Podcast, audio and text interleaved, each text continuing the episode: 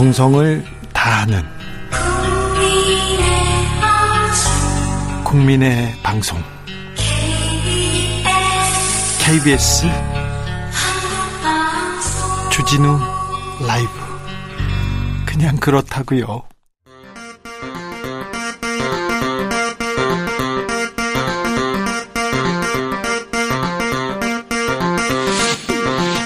주진우 라이브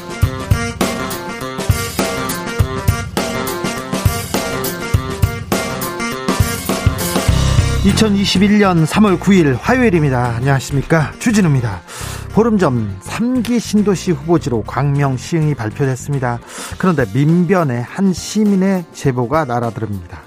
LH의 전현 직원들이 2018년부터 2020년까지 신도시 후보지를 사전에 매입했다. 매매 대금만도 100억 원에 육박한다. 즉시 민변과 참여연대가 의혹을 파헤쳤습니다. 경찰은 오늘 대대적인 압수수색에 들어, 들어갔는데요. 참여연대 민생희망본부 실행위원 이강훈 변호사와 자세한 얘기, 얘기 나눠보겠습니다. 2022년 3월 9일 어, 오늘부터 꼭 1년 후 오늘입니다.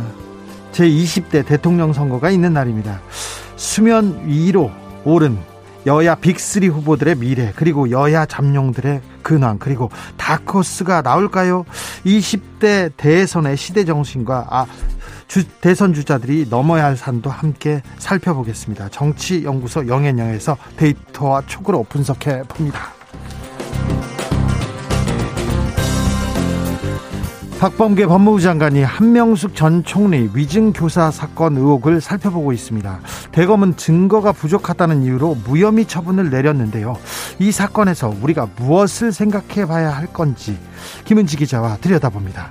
나비처럼 날아 벌처럼 쏜다. 여기는 주진우 라이브입니다.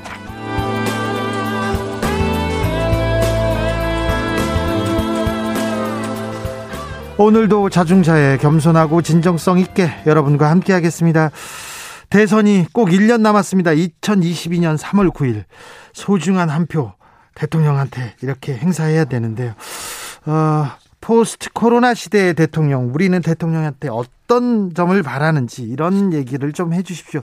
그리고 서울시장, 부산시장 재보궐선거는 한 달 앞으로 왔습니다.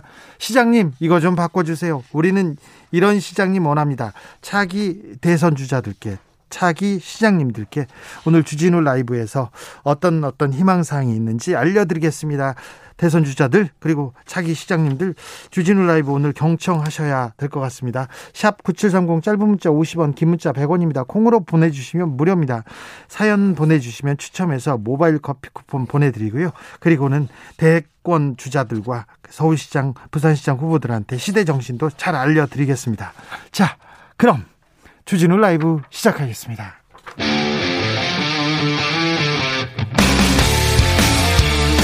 탐사보도 외길 인생 20년.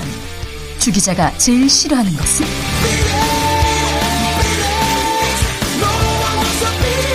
이 세상에서 비리와 부리가 사라지는 그날까지. 오늘도 흔들림 없이 주진우 라이브와 함께.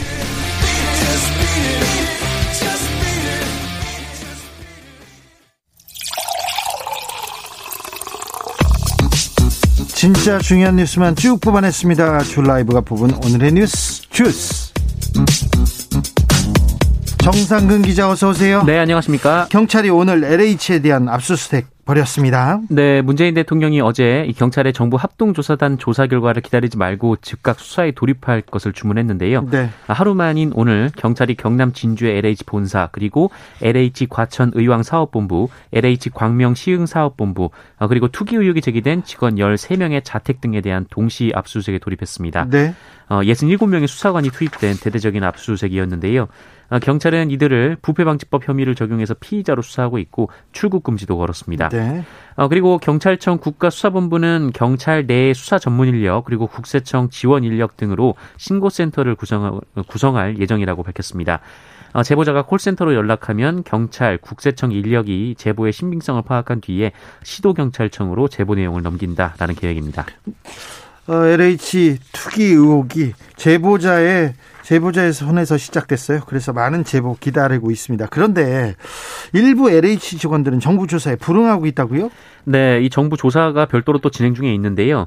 어, 3기 신도시 땅 투기 의혹에 대한 전수조사 과정에서 1차 조사 대상인 국토교통부 공무원 그리고 한국토지주택공사 임직원 13명이 조사에 필요한 개인정보 이용에 불응했다라는 보도가 나왔습니다. 13명이나요? 네, 총 46명이 이 개인정보 이용 동의서를 제출하지 않거나 제출을 거부했다고 하는데요. 이 46명 중에 군복무 중인 사람도 있고 또 해외 체류로 동의하기 어려운 직원도 있어서 어, 이들을 빼면 거부한 사람은 13명이었습니다. 있습니다. 네. 13명이요. 이분들 수상하네요. 의심이 갑니다. 네. 어, 그냥 막 의심하면 안 될 텐데 지금 LH하고 국토부 공무원들이 어, 조금 부정한 일을 저질렀지 않습니까? 그래서 이 의혹을 밝히려고 하는데 공직자들이 거부한다는 거참 국민 입장에서는 좀 씁쓸합니다. LH 직원들의 또 다른 투기 의혹 계속 제기되고 있습니다. 네, 계속 나오고 있습니다. 광명 시흥 신도시 땅을 매입해서 직위 해제된 그 LH 직원이 시흥시에 있는 그린벨트를 구입했다라고 어제 KBS가 보도했습니다. 그린벨트 땅을 또요? 네, 이 그린벨트는 사실 거래가 잘 안 되긴 하는데 이 문제는 왜 그린벨트를 샀느냐 그 시점이 될 텐데요. 네. 어, 땅을 산 2017년 초는 시흥시와 국토부가 이 그린벨트 해제 관련 협의를 시작한 때였다라고 합니다. 이 협의를 하는 당사자들이 공무원들 아닙니까? 그렇죠. 네, 미리 정보를 알았는지 그 여부가 핵심이 될 텐데요. 예. 어, 그리고 이 3기 신도시로 지정된 이 인천 계양지구에서 이 평소 한 달에 한 50에서 130건 정도 토지 거래가 그동안 이루어져 왔다고 하는데요. 네. 3기 아, 신도시에 지정되기 직전에 이 한 달 거래량이 336건이나 나와서 이 사전 정보를 이용한 투기가 있었던 거 아닌가라는 의혹이 또 제기됐습니다. 이렇게 의심하는 게 당연하죠. 네. 아, 그리고 CBS 노컷 뉴스 보도가 또 있는데요. 이 지난 2009년에 그 LH 직원들이 10년 장기 공공 임대 아파트를 5년 만에 조기 분양 전환이 가능하도록 그 법 개정을 하려는 걸 알고 이 직원들이 이 주요 공공 임대 아파트에 대거 입주한 정황을 확인해서 CBS가 보도를 하기도 했습니다. 네. 어, 그리고 광명 시흥 부지에 땅을 산 LH 직원들이 이 땅에 그 에메랄드 그린이라는 나무를 심었는데요. 어, 이 나무가 조달청에 단가 등록이 안 돼서 어, 그야말로 부르는 게 값이다 이런 지적도 나왔습니다. 그래서 그, 그, 그 나무를 일부러 심은 거군요. 아, 참, 해도 너무한데, 이 공무원들의 부동산 투기, 아, 어제 오늘 일이 아닙니다. 이제 이번에는 뿌리를 뽑아야겠다 이렇게 생각하는데 네. 아 그런데 LH 직원들은 그렇게 생각하지 않나 봐요. 자꾸 자꾸 다른 얘기를 합니다. 네, 이 사실 이 많은 직원들이 LH 내부에서 벌어지는 일에 분노하고 있다라고 하는데 하지만 이 논란을 일으키는 행동을 하는 LH 직원들도 있습니다. 어, 오늘 일부 시민들이 LH 본사 앞에서 항의 집회를 했는데요. 이 누군가 직장인 블라인드 앱에 어, 자신은 고층에 있어서 안 들린다라면서 뭐 꿀이라고 해서 이 논란이 됐습니다. 비아냥거리는 거였죠? 네, 그렇습니다. 그리고 JTBC가 그 LH 직원들의 사내 메신저 대화 내용을 보도하기도 했는데 한 직원이 지난해 동료들에게 이 다른 사람의 이름으로 공공 택지를 사겠다라면서 어, 이걸로 해고가 되더라도 이 땅으로 얻는 수익이 평생 월급보다 많다라는 말을 했다고 합니다. 어, 이 직원은 입사한 지 겨우 6개월 차였다라고 하는데요. 해당 직원은 언론의 취재에 농담이었다라면서 해당 토지를 매매한 적은 없다라고 주장했습니다. 해당 직원은 농담이라고 얘기하는데 농담으로 들리지 않습니다. 네, 지금 그렇습니다. 네, 농담으로 들리지 않습니다. 정부에서는 연이어 사과하고 있습니다. 네, 지난 일요일 홍남기 경제부총리에 이어서 오늘 정세균 국무총리가 다시 한번 사과했습니다. 어, 충격적인 소식에 실망감과 배신감마저 느꼈을 국민 여러분께 고개 숙여 사과드린다라고 했고요. 확인된 위법 행위에는 일말의 관용도 허용치 않겠다라고 밝혔습니다. 연이어서 계속해서 강한 강한 얘기를 하고 있습니다. 의지를 보이고 있습니다. 네. 또 이 신도시 지정을 뭐로 샀을 것이다라고 말해서 더 큰 논란을 불렀던 변창흠 국토교통부 장관이 오늘 국회에 출석을 했는데요. 네. 어, 오늘은 참담하다라면서 불미스러운 일이 발생한 데 대해 책임을 통감한다며 사과했습니다. 계속 고개를 숙이는 장면이 나오더라고요. 네. 여당에서 이렇게 좀 부패가 좀 명확할 경우, 부패가 더 드러날 경우 3기 신도시 지정 취소할 수도 있다. 이런 얘기가 나왔는데요. 문재인 대통령은 어, 차질 없이 진행하라고 그렇게 지시했어요? 네, 홍익표 더불어민주당 정책위 의장은 오늘 그 LH 직원들의 3기 신도시 부지 투지 의혹과 관련해서 아, 투기 의혹과 관련해서 이 광범위한 투기 사실이 확인된다면 3기 신도시 지정 취소도 검토할 수 있다라고 밝혔는데요. 예. 아, 문재인 대통령은 투기는 투기대로 조사하되 정부의 주택 공급 대책에 대한 신뢰가 흔들려서는 안 된다라는 입장을 밝혔습니다. 네. 아, 문재인 대통령은 이사 부동산 대책 추진에 차질 어, 대책 추진에 차질이 없어야 한다라면서 공급 대책이 오히려 더 속도감 있게 추진돼야 한다라고 강조했다고 합니다. 이사 부동산 대책 추진에 차질이 없어야 한다. 이게 정부의 방침이라고 보면 되겠네요. 자, 코로나 상황은 어떻습니까? 네, 오늘 코로나19 신규 확진자 수가 446명이 나왔습니다. 300명대로 떨어진 지 하루 만에 다시 400명대 확진자가 나왔는데요. 어, 경기도 안성 축산물 곰판장에서 확진자가 80여 명 가까이 늘어났고요. 80명이나 나왔어요. 네, 그 누적 누적이 그렇습니다. 어, 그리고 경기도 의정부시의 한 병원에서도 십수 명의 집단 감염이 확인됐고 네. 어, 경기도 수원의 어린이집에서도 10여 명의 확진자가 나오는 등 소규모 집단 감염이 이어지고 있습니다. 백신 접종은 순조롭게 되고 있어요? 네, 어제 하루 6만 4천여 명이 접종을 완료해서 누적 접종자가 38만 3천여 명이 됐는데요. 어, 2, 3월 우선 접종 대상자 중 절반 넘게 접종을 마친. 상황입니다. 오늘 이낙연 민주당 대표가 퇴임하는 날입니다. 네, 오늘을 끝으로 당대표직에서 물러납니다. 그 이낙연 대표는 지난해 8월 29일 당대표에 선출돼서 192일간 민주당을 이끌어왔는데요. 이 당권, 대권 분리 규정에 따라서 사퇴를 하는 것이기 때문에 이 대선 출마를 공식화한 셈입니다. 그래도 뭐 어, 대표직을 떼긴 했지만 공식적으로 뭐 직함을 가지고 뛰는 거죠? 네, 당의 주요 일들을 좀 앞장서서 계속 해결한다라는 방침인데요. 어, 상임선대위원장도 맡을 예정이라고 하고요. 네. 또 가덕도 특위위원장도 맡아서 당 전면에 설 예정이라고 합니다. 아, 민주당은 오는 5월에 전당대회를 열고 새 대표를 선출할 예정인데 그때까지는요. 네, 김태년 원내대표가 대표 권한 대행을 맡아서 네, 체제를 유지할 예정입니다. 어, 이낙연 대표는 오늘 페이스북에 올린 글을 통해서 일한 기간은 짧았지만 많은 일이 있었다라고 했고요. 공수처 출범, 검찰 국정원 개혁 법안, 공정경제 3법 통과를 성과로 꼽았습니다. 이낙연 대표가 떠나는 날 국회에 그 이낙연 대표에게 감사함을 표하겠다면서 이재명 경기도지사가 왔어요. 그랬더니 기자들의 질문은 이재명 지사한테 집중됐습니다. 네, 아무래도 국회에서 자주 보기 힘든 이재명 지사인 만큼 이 기자들의 질문이 이재명 지사에게 많이 향했는데요. 대권 후보 1위라는 또 프리미엄도 있죠. 네, 그렇습니다. 그 이재명 지사는 이낙연 대표께서 어려운 시기에 큰 성과를 냈고 당을 안정적으로 잘 이끌어왔다라고 평가했습니다.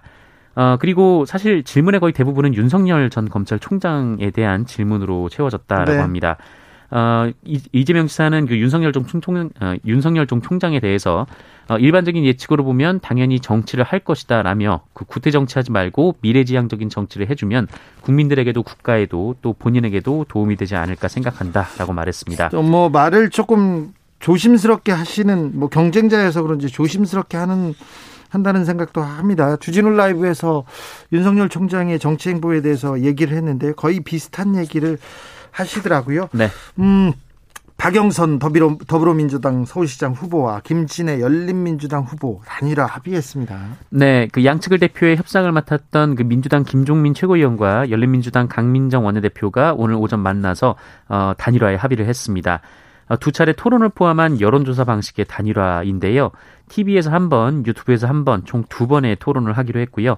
16일에서 17일 동안 단일화를 위한 여론조사를 진행하고 후보 등록 첫날인 18일 여론조사 결과를 발표할 예정입니다. 오세훈 국민의힘 후보 관련된 의혹이 제기됐습니다. 내곡동 땅 관련된 의혹이었습니다. 네, 이 더불어민주당 천준호 의원이 기자회견을 통해서 의혹을 제기했는데요. 이 서울 도시주택공사로부터 받은 자료를 근거로 들며 어, 오세훈 후보가 서울시장으로 재직했던 2009년 8월 이 서울시가 국토해양부의 내곡동을 이 보금자리 주택지구로 지정해달라 이렇게 요청을 했고 같은 해 10월에 오세훈 후보 가족과 처가가 소유한 어, 약 1,300평의 땅이 포함된 이 지역이 어, 실제로 보금자리 주택지구로 지정이 됐다고 합니다. 네. SH 아, 자료, SH가 제출한 자료에 따르면 그 이에 따라 오세훈 후보 가족과 처가는 2010년에서 2011년 그 이 땅을 넘기는 대가로 그 SH로부터 36억 5천만 원 가량의 보상금을 받았다라고 하는데요. 이 평당 270만 원으로 책정이 됐는데 네. 어, 당시 인근 땅 토지 거래가 평균 100만 원 내외였다는 점을 고려하면 이 두세 배의 이익을 본 것이다라고 천준호 의원은 설명했습니다. 네. 어, 그리고 이 땅이 상속받은 토지라고 주장하면서 이 오세훈 서울시장이 이 처분이 쉽지 않은 이 상속 토지를 자신의 권한을 이용해서 SH에 넘긴 것이 아닌가 이렇게 주장을 하기도 했습니다. 서울시장이었던 오세훈 후보 서울시장이었 던 당시에 그 처가와 가족의 땅이 이렇게 보금자리 주택으로 이렇게 포함이 되면서 36억 5천만 원 가량의 보상금을 받았다. 네, 이런 부분에 대해서 문제 제기를 했습니다. 오세훈 네. 후보는 바로 입장을 냈죠? 네, 자신의 페이스북을 통해서 해당 사안은 이미 10년 전 해명이 된 사안이다라고 밝혔습니다. 어, 이미 10년 전에 한명숙 후보가 문제 제기했다가 망신당한 소재라면서 어, 정책 선거를 자유당 말기 흑색 선거 수준으로 치르려는 행태를 보니 다급해진 모양이다라고 주장했습니다. 제가 내가 내곡동 땅은 좀 전문가 아닙니까? 네. 내곡동 땅 어, 이명박 대통령께서 그 사절을 내곡동으로 옮기려고 했어요. 그럼 내곡동으로 옮겨서 옮겼을 때 그 주변에 그린벨트로 묶인 땅이 누가 이렇게 가지고 있을까? 저는 사실 그 땅을 그 집을 어떻게 찾았냐면 그 주변에 있는 그린벨트 그리고 임야를 자꾸 사들이는 거예요. 이명박 대통령 주변에서. 네네. 그걸 보고 제가 찾으러 갔는데 그때 이상득 씨, 이명박 대통령의 형 그리고 오세훈 서울시장의 땅이 많았던 거 그거 기억이 납니다. 그래서 그때 어떤 일이 진행됐는지 알고 있는데 이 문제는 조금 더 논란이 될 겁니다. 그 논란이 되면 그 부분 가지고 실체적 진실에 대해서 저희들도 따져보겠습니다. 한동원 검, 검사장이 음, 유시민 노무현 재단 이사장을 상대로 소송을 제기했다고요? 네, 한동훈 검사장은 가짜뉴스 유포에 책임을 물어서 유시민 노무현 재단 이사장을 상대로 손해배상 소송을 제기했습니다. 어, 배상액은 5억 원으로 책정을 했는데요. 5억이나요? 네. 한동훈 검사장 측은 유시민 이사장이 그 여러 차례 언론 인터뷰 그리고 유튜브 방송 등을 통해서 이 대검 반부패 강력부가 2019년 11월 말 그리고 12월 초에 이 본인과 노무현 재단의 계좌를 불법 추적했다라고 주장한 것을 문제 삼았습니다. 당시 한동훈 검사장이 반부패 강력부장이었고요. 이 한동훈 검사장은 유시민 이사장에 의해서 공적 권한을 사적인 보복을 위해 불법 사용한 공직자로 부당하게 낙인 찍혔다라고 주장했고요. 어, 유시민 이사장은 언론과 시민사회로부터 근거 제시를 요구받은 후 올해 1월에야 허위 사실임을 인정했다라고 주장했습니다. 유 이사장이 이 문제에 대해서 사과를 했었는데요. 사과를 네. 했는데 사과를 하고 한참 지났는데 왜 하필 지금 소송을 제기했을까요? 그 속내가 좀 궁금하네요. 네, 그렇습니다. 아, 왜 그럴까요? 해운대 LCT에서도 특혜 분양이 이루어졌다는 진정서가 접수됐어요. 경찰은 수사에 나섰습니다. 네, 이 부산 해운대 초고층 주상 복합 건물인 LCT 분양 당시에 이 특혜 분양을 위한 별도의 명단이 있었다. 이런 진정서가 경찰에 접수돼서 부산 경찰청이 사실관계를 확인 중이라고 밝혔습니다. LCT는 그 그때 지어질 당, 당시부터도 특혜로 굉장히 논란이 있었어요. 네, 20년 가까이 지금 논란이 되었던 사안인데요. 근데 수사가 잘 안 됐거든요. 맞습니다. 이 수년 전에 부산 참여연대가 그 LCT 실소유주 이영복 씨가 네. LCT 분양권을 로비 수단으로 썼다라는 의혹을 제기했고 어, 43명을 검찰에 고발했는데요. 네. 어, 그런데 검찰이 수사를 했지만 수사 결과는 그 이영복 씨 아들 그리고 하청업체 사장 이렇게 두 명만 기소가 됐습니다. 네. 이 정치권 그리고 검찰 등등 뭐 온갖 곳에 이영복 씨가 로비를 했다라는 의혹이 제기됐고 어, 실제로 이영복 씨가 돈을 줬다 이런 진술까지 했었는데 그래서 네, 그런데요. 검찰은 다른 사람들은 불기소 처분을 했습니다. 네. 어, 이에 대해 LCT 측은 이번 진정서에 대해서 이 법적 절차에 따라 분양을 한 것이고 특혜는 없었다 이렇게 주장했고요. 이 명단은 자녀 세대를 분양하기 위해서 작성된 이 고객 리스트로 추정된다라고 말했습니다. 근데 국회의원, 전직 장관, 전직 검사장, 전직 법원장 이렇게 전현직 고위 공직자 이름이 빼곡히 적혀 있습니다.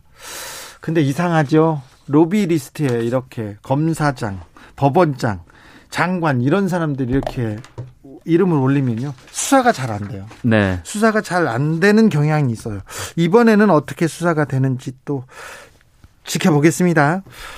아, 이 이런 기사 계속 마음 아픈 기사 알려드리는데요. 알려드리는데 그래도 우리가 이제 아동 폭력, 성폭행 그리고 학대 이런 걸 뿌리 뽑아 야 합니다. 그래서 아프더라도 계속 좀 보도를 하고 우리가 공감하고 좀 바꿔 나가야 됩니다. 부모의 학대로 사망한 8살 아이가 있습니다. 그런데 장례도 제대로 치르지 못하고 있습니다. 네. 그 얼마 전 20대 부모로부터 학대를 당한 끝에 숨진 8살 초등학생이 장례도 없이 마지막 길을 떠났다라는 보도가 나왔습니다.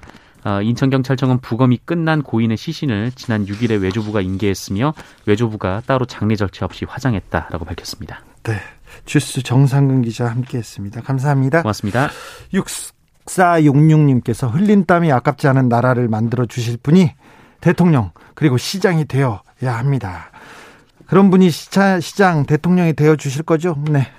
6939님께서 새롭게 대통령이 되실 분께 간절히 바랍니다. 몸이 부서져라 이래도 왜 이렇게 살기가 힘든지요. 정직하고 성실하게 사는 사람들에게 희망의 빛을 밝혀 주시옵소서. 너무 큰 욕심인가요? 아니요, 아니요. 당연히, 당연히 뭐 요구할 만한 내용이죠. 유주환님께서는 차기 서울시장님 집 집값 잡는 것도 좋지만 저는 서울이 세계의 귀감이 되는 환경 도시가 됐으면 좋겠어요. 화려하고 멋진 도시가 아닌 환경을 1번으로 생각하는 도시야말로 미래 세계를 이끌 거라고 생각하다거든요. 좋은 생각입니다. 꼭 전하겠습니다. 2159님께서는 서울시장님, 서울에 있는 모든 간판 정리 좀 안 될까요? 간판들 정말 지저분합니다. 밤에는 너무 현란해서 눈이 필요하고요. 아우, 문화체육부하고 협력하면 잘 될 것 같은데 서울을 국제적인 도시로 만드는 일 간판부터 정돈해 주십시오. 좋은 생각 아닙니까? 아, 훌륭한 생각인 것 같습니다. 서울시장 후보들한테 꼭 전하겠습니다. 교통정보센터 다녀오겠습니다. 이승미 씨. 주진우 라이브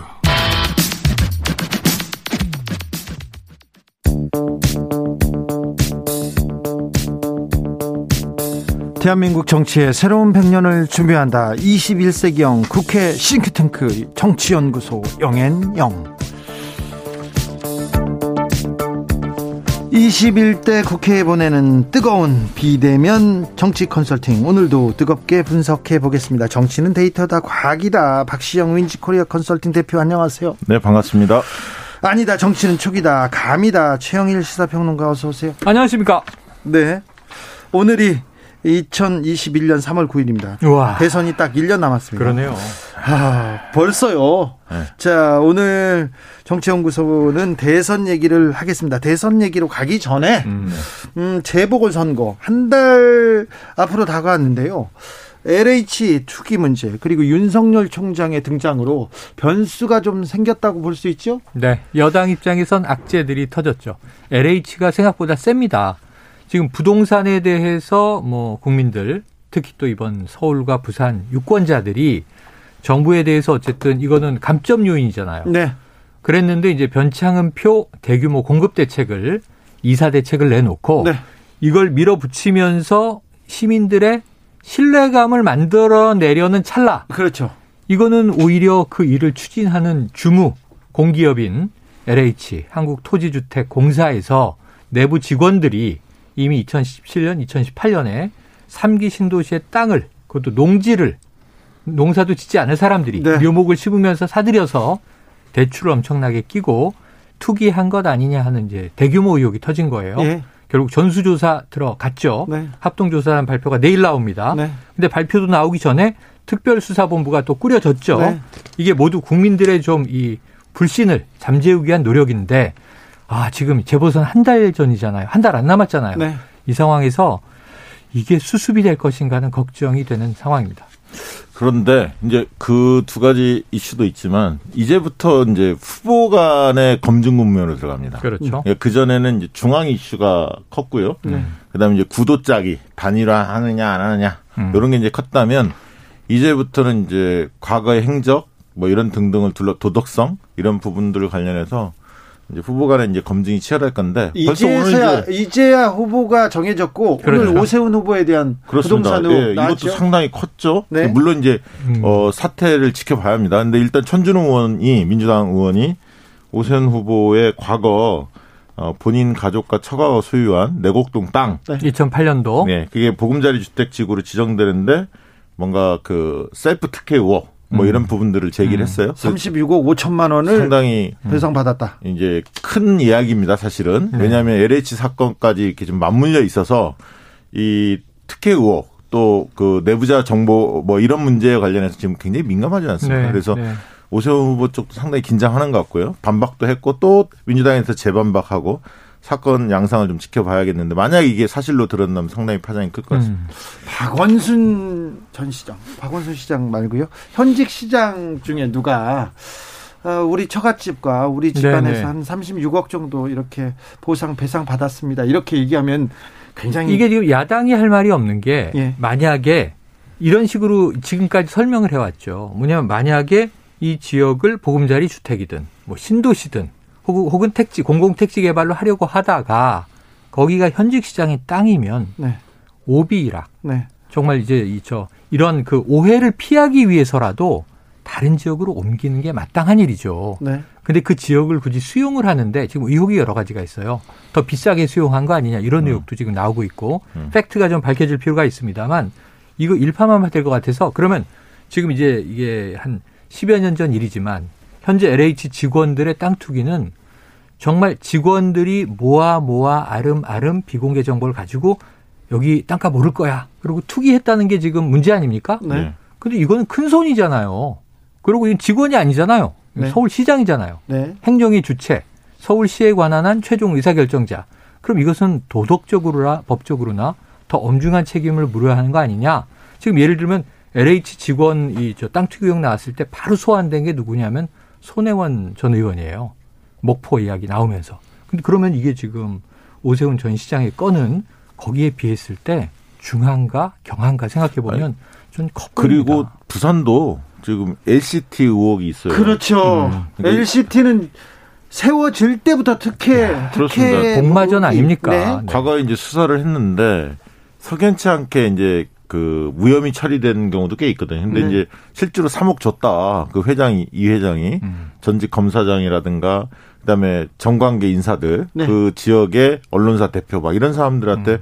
특혜를 줬다. 이런 리스트가 또 발견되지 않았습니까? 네. 그래서 이것도 부산에서는 많은 분들이 알고 있거든요. 그렇죠. 워낙 뜨거운 감자였고 당시에. 네. 그래서 이 부분도 사건이 어, 어디로 튈지 좀 지켜봐야 할 것입니다. 네. 그래서 LA LH 그리고 또 LCT에서 아, 또 불똥이 계속 커져갑니다. 그렇습니다. 그래서 서울시장, 부산시장에 큰 변수가 될 것 같습니다. 자, 대선으로 넘어가 볼까요? 아, 이제. 송대현님께서는 재산 많으신 분들이 있지 않습니까? 시장 나오지 말고 그 돈으로 그냥 행복하게 사세요. 그런 얘기도 하셨는데. 어.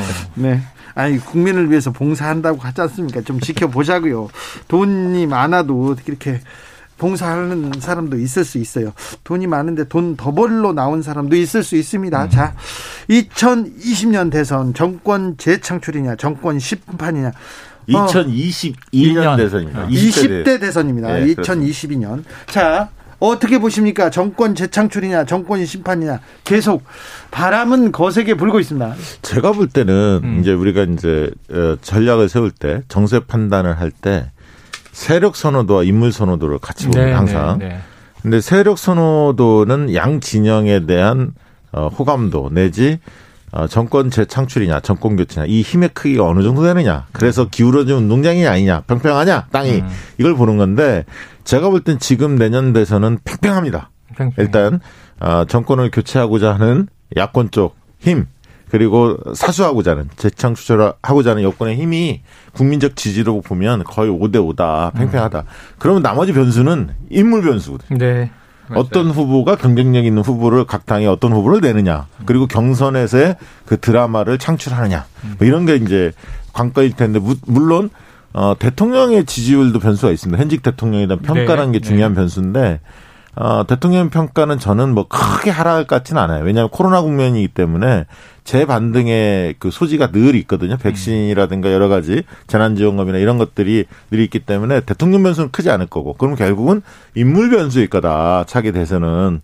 그렇게 본다면 인물의 앞선 후보가 뭐 한 4, 5% 이상 어, 이길 가능성이 있습니다. 그런데 이 선거가 지난번 19대 대선처럼 문재인 대 홍준표 안철수 뭐 이렇게 쭉 했던 대선하고는 좀 다를 겁니다. 음. 그때는 어, 야권이 굉장히 분열됐었거든요. 보수가 분열됐었는데, 어, 지금은 어, 그런 상황은 아니다. 그렇게 본다면 2012년 대선하고 유사할 거다. 문재인, 박근혜, 박근혜, 문재인 음. 붙었을 때 비슷할 거다.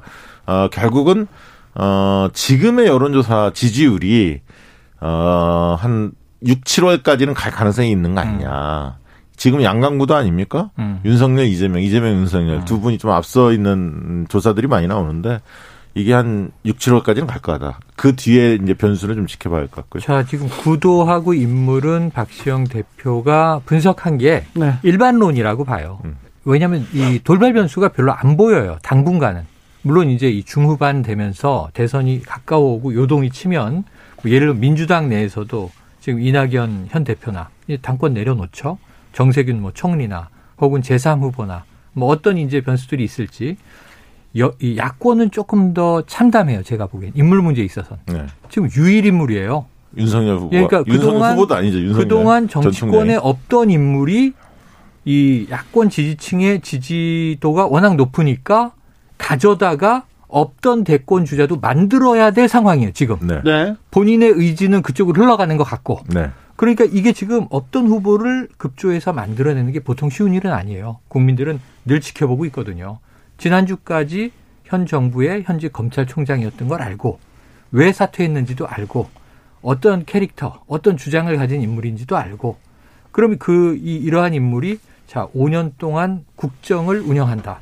여기에 대해서 이제 국민들이 어떻게 이해할 것이냐. 야권은 이걸 지금 이제 시나리오를 만들어내야 돼요. 스토리텔링을 해야 되는 상황이에요. 네. 자, 그런데 여기서 뭐가 빠져 있느냐. 항상 우리가 구도, 세력, 조직을 하나로 놓고 인물이라는 중요한 축을 대권에서 하나로 놓으면 항상 얘기했던 한 가지는 이제 바람이라고 우리가 선거에서 부르는 건데 그걸 좀 제가 다르게 표현하면 시대 정신인데 지금 포스트 코로나 정국에 경제도 살려야 되고 2022년 이후에 우리가 지난 올해를 포함해서 2년간 잃어버린 것이 워낙 많기 때문에 잃어버린 것을 그냥 꾸역꾸역꾸역 2년 전 과거의 회복이 아니라 지금 4차 산업혁명, IT 혁명, 또 그다음에 지금 디지털 뉴딜, 그린 뉴딜 이런 걸 가지고 새 시대로 가기 위한 노력을 해야 되잖아요. 네.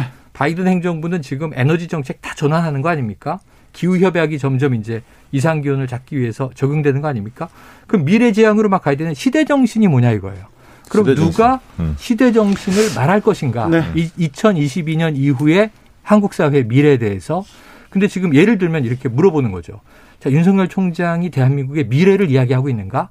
아니고 정권 심판 얘기하고 있잖아요. 아, 지금이야 뭐그 네. 그 얘기 외에는 할 얘기가 별로 없겠죠. 그러니까 앞으로 이걸 달라질 수도 있죠. 그래서 시대 정신에 대한 과제가 남아 있다. 저는 시대 정신을 네 가지로 보는데 네네. 하나는 지금 말씀하셨듯이 포스트 코로나, 음. 어, 디지털 경제에 대한 비전 네. 이거 하나고요. 두 번째는 코로나 국면을 극복하는 겁니다. 무엇보다 중요한. 네. 그러니까 생명과 안전 국민의 코로나 국면을 어떻게 극복할 거냐. 세 번째는 뭐냐면 함께 살자, 같이 살자. 음. 경제적 불평등, 양극화 문제를 어떻게 해소할 거냐. 특히 자영업 소상공인들 굉장히 어려운데. 음. 마지막으로 네 번, 뭐, 네 번째로 공정과 정의라고 보거든요. 음. 그래서 예전에 시대정신 하나를 딱 뽑았는데, 뭐, 지금 제가 볼 때는 굉장히 중층적으로 존재한다. 그럼 그런 문제들에 대한 각자의 비전, 이 굉장히 이제 설득력 있게 제시돼야겠죠. 자, 인물로 가보겠습니다. 윤석열 전 검찰총장 직을 던진 후에 지지율 수직으로 상승하고 오, 있습니다. 네. 윤석열 대망론을 야권에서는 막 이렇게 띄우고 있는데요. 자, 깜짝 상승에 그칠까요? 아니면 어, 야권의 후보로 우뚝 올라설까요? 어, 일부에서는 고건 전 총리, 반기문 전 유엔 사무총장하고 음. 비교도 하는데요. 네. 저는 그 반기문 총장하고 비교하기는 좀 아닌 것 같아요. 왜냐하면 반 총장 때는 나머지 후보들 그래야만 좀 있었어요. 음. 음. 거론되는 음. 반기문이 우뚝 섰지만, 네. 근데 지금은 그때보다도 윤석열 전 총장을 제외하면 그렇게 쓸만한 인재풀이 많지가 않아요. 음. 때문에 대한 부재 때문에 야권의 보수 야권의 대한 부재 때문에 윤 총장의 지지율이 꽤 오랫동안 갈 가능성도 있다. 음. 적어도 추석 때까지는 갈 것 같아. 20% 내외로 뭐 좀 떨어지면 15%그 밑으로 떨어지기는 어렵다. 밑에 후보들이 치고 올라올 힘이 그렇게 많아 보이지는 않는다. 음. 네. 때문에 어 15에서 20% 정도는 갈 것 같은데 다만 지금은 반짝 인기 그리고 타이밍이 LH 사건 뭐 이런 것들이 터지면서 정부에 대한 반감이 좀 커진 음. 국면의 음. 사태가 이루어졌고요. 아까 대한부재 그리고 세 번째는 어 언론이 굉장히 극적으로 사실 조명을 했어요. 뭐 전날 언론 인터뷰 그 다음 날 대구 고공 가는데 뭐 온 언론이 달라붙어서 생중계하고 재생하고 다시 보여주고 계속 그랬거든요. 음. 그런 것들 그리고 여론조사가 그 다음 날부터 바로 그런 효과를 시너지를 낼 수 있게끔 그 다음 날부터 바로 여론조사들이 실시돼서 음. 지금이 굉장히 높은 시기는 분명하지만 그렇다고 한꺼번에 빠지지 않는다. 시간을 시차를 두고 조금씩 조금씩 조정이 되겠지만 어, 꽤 높은 지지율을 유지할 것이다. 최영일. 근데 일단은 뭐 야권 지지층이 누군가에게는 표심을 행사해야 되는데 실제로 2022년 3월 9일 선거가 아니라 하더라도 지금도 여론조사하면 그럼 누구 지지하느냐? 그럼 한 명으로 가야 되는데 윤석열 외엔 떠오르는 사람이 없는 거죠, 현재. 야권 자체에서는. 그러니까 이 현상은 좀 오래 갈 거로 봐요. 아, 강력한 대, 대안이 나오기 전까지는. 근데 지금 대안으로 본다면 홍준표 의원 네. 무소속인데 그러니까 이제 지금 윤석열 총장의 사직에 대해서 굉장히 이제 비판을 했더니 네. 제복을 뒤 끝나면 아마 본격적으로 네. 문제 제기를 어, 하겠죠. 문제 제기하고 비판할 겁니다. 파이팅을 해야 되니까. 네. 파이팅을 해줘야 돼요. 네. 그래야 이제 본인의 존재감이 부각이 되는데 일단은 홍준표 의원은 우리들에게 특히 야권 지지층에게 너무 익숙한 인물이다. 또 유승민 전 의원도 이미 대권 선언 해놓고 있습니다. 그런데 지지율이 한 자릿수에서 윤석열 전 총장만큼이나 올라갈 수 있을까? question mark를 달고 황교안 전 대표도 꿈틀했습니다. 어, 꿈틀했는데 네. 시장에 반응이 없어요. 이 뭔가 좀 여기에 편승해 보려는 노력이 보였는데 네. 차가워요. 시간, 차가워요? 시장에 어. 반응이 없고 국민의힘 내부에서 좀 차가워요. 네. 근데 윤석열 총장이 캐릭터가 굉장히 강하지 않습니까? 네. 그럼 결국 여권 쪽도 이 윤석열 이 급부상 하면서 맞춤형 수혜주가 과연 누굴까? 그렇지, 그렇지. 그렇게 본다면 캐릭터 상으로만 본다면 이재명과 추미애 아닐까? 강대강, 강대강. 음. 그리고 어, 야권에서는 홍준표 자, 이런 분들이 수혜주가 아닐까 싶습니다. 박시영 대표님 작년 11월에 이 코너에서 윤석열 총장이 대선에 도전하려면 추미애, 조국, 국민의힘 이 세 번의 고비를 넘어야 한다고 네. 말씀했는데요. 네. 몇 번의 고비를 넘었습니까? 어, 지금 이제 그 어쨌든 네. 그 추장관과 힘겨루기에서 결론이 났고 네. 어쨌든 음. 거기서 이 그 추장관이 이제 먼저 음. 어, 사퇴를 하면서 일단락은 되지 않았습니까? 네. 그리고 이제 조국 장관 같은 게 이제 재판 변수였는데 네. 아직 재판이 다 끝나지는 않았습니다. 네. 조국 장관의 재판은 아직 1심도 결론이 그렇죠. 안 났기 때문에 어. 요거는 이제 좀 지켜봐야 할 상황일 것 같고요. 그다음에 이제 국민의힘 변수 같은 경우는 국민의힘 쪽에서 사실은 대선 후보가 마땅치 않기 때문에 지금 저 김종인 비대위원장 입을 잘 볼 필요가 있는데 네. 김종인 비대위원장은 안철수 대표한테는 굉장히 비 판적이었다가 맞아요, 맞아요. 윤석열 전 총장에 대해서는 우호적 발언들을 계속 쏟아내요. 왜냐하면 순간 국민의힘 그렇죠. 쪽의 후보로 그 들어와야만이 음. 국민의힘 쪽에서 뭔가 대선 후보를 낼 수 있다 이런 절박감도 음. 좀 있는 것 같고요. 음. 개인적 캐릭터에 대해서 좀 호감을 갖고 있는 것도 있는 것 같아요. 그런데 문제는 김종인 비대위원장이 이제 4월 7일이면 그만둡니다. 비대위원장 임기가 끝나요. 그러면 국민의힘도 5월 달에 전당대회 할 가능성이 있거든요. 지금 준비하고 있고 그 당대표 후보들이 어, 따라서 차기 당대표가 어떤 입장을 띠느냐가 중요하지만 어쨌든 여러 유력한 대권 후보를 갖고 있다는 것 자체는 당에 도움이 되기 때문에 국민의힘에서 어쨌든 어떻게든 윤석열 전 총장을 끌어안으려고 할 텐데 윤석열 전 총장 입장에서는 삼지대에서 뭔가 세력을 약간 형성한 다음에 대등한 방식의 당대당 통합이라든가 세력 대 음. 세력 통합 이런 걸 원하지 않을까 싶습니다. 여기서 제가 네. 새로운 제안을 좀 드릴게요. 제안까지. 새로운 제안을 드리면 네. 김종인 비대위원장이 자 윤석열 총장에게 우호적인 건 사실. 자 별의 시간이 올 것이다. 네.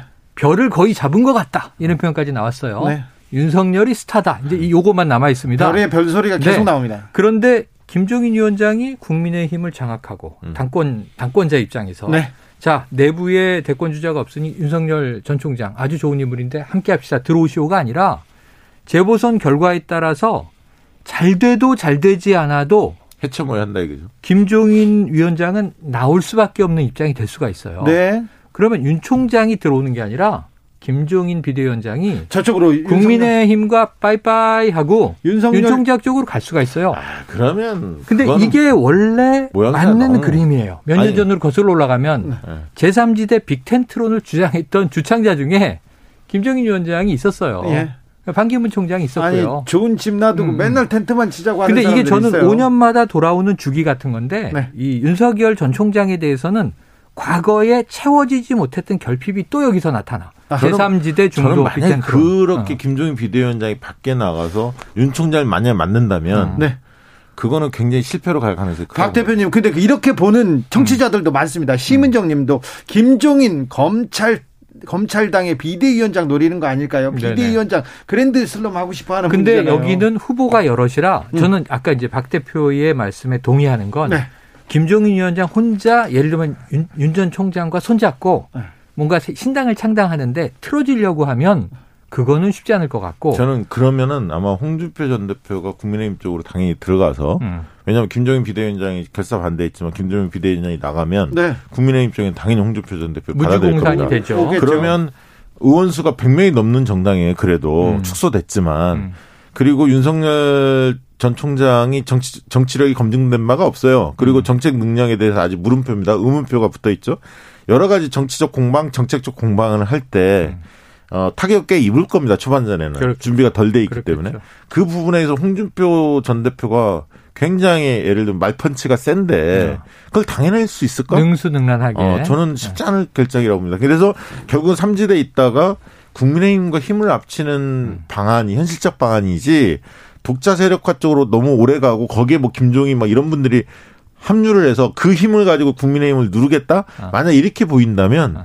국민의힘 쪽에서는 상당 기간은 결사항전하면서 주도권 싸움을 벌일 거예요. 아. 거기에 상처를 오히려 많이 받을 겁니다. 가능성이 총장 쪽에. 아, 전 그 가능성도 있는데 예를 들면 이 제3지대 창당을 한다는 게 독자 노선으로 갈 수도 있지만 M&A 전략을 노린 것이어서 네. 아, 국민의힘을 흡수해 버리자. 다만 문제는 지금 안철수 후보와 똑같은 거예요. 안철수 후보가 3명 있는 정당이잖아요. 의석이. 네. 그런데 지금 독자 후보로 나와서 단일화를 하는데 말씀하신 대로 100명 있는 정당하고 1대1 단일화 하자는 거 아니에요? 네. 응한 거 아니에요, 거기에. 왜 인물이 없으니까. 근데 지금도 음. 잘 보세요. 많은 분들이 안철수 전 대표, 안철수 대표에 대해서 지금 그전에는 서울시장 그 여론조사 하면 굉장히 높았거든요. 맞아요. 약간 지지율이 좀 빠졌습니다, 사실. 맞습니다. 그리고, 어, 저 오세훈, 나경원 두 분이 경선을 치르면서 오세훈으로 됐지 않습니까? 오세훈 후보로. 오세훈 후보는 지지율이 많이 올랐어요. 탄력을 받았죠. 나경원 어. 지지층을 많이 흡수했거든요. 그렇죠, 그렇죠. 그래서 사실 오세훈 안철수 두 분의 지지율이 거의 엇비슷하게 대등한 정도로 붙어 음. 있거든요. 음. 네. 그래서 단일화 누가 이길지 모른다는. 거 아닙니까? 결국 그 얘기는 무슨 얘기냐면 음. 우리나라는 양당 구조가 워낙 강해서 음. 제3지대에서 승부를 보기가 굉장히 어려운 거예요. 그래서 음. 안철수 대표도 그걸 알기 때문에 단일화 하려고 하는 거고 국민의힘과 통합이나 연대 뭐 이런 여러 얘기들을 하고 음. 있는 거거든요. 근데 대선판에서 3지대 저는 굉장히 어렵다고.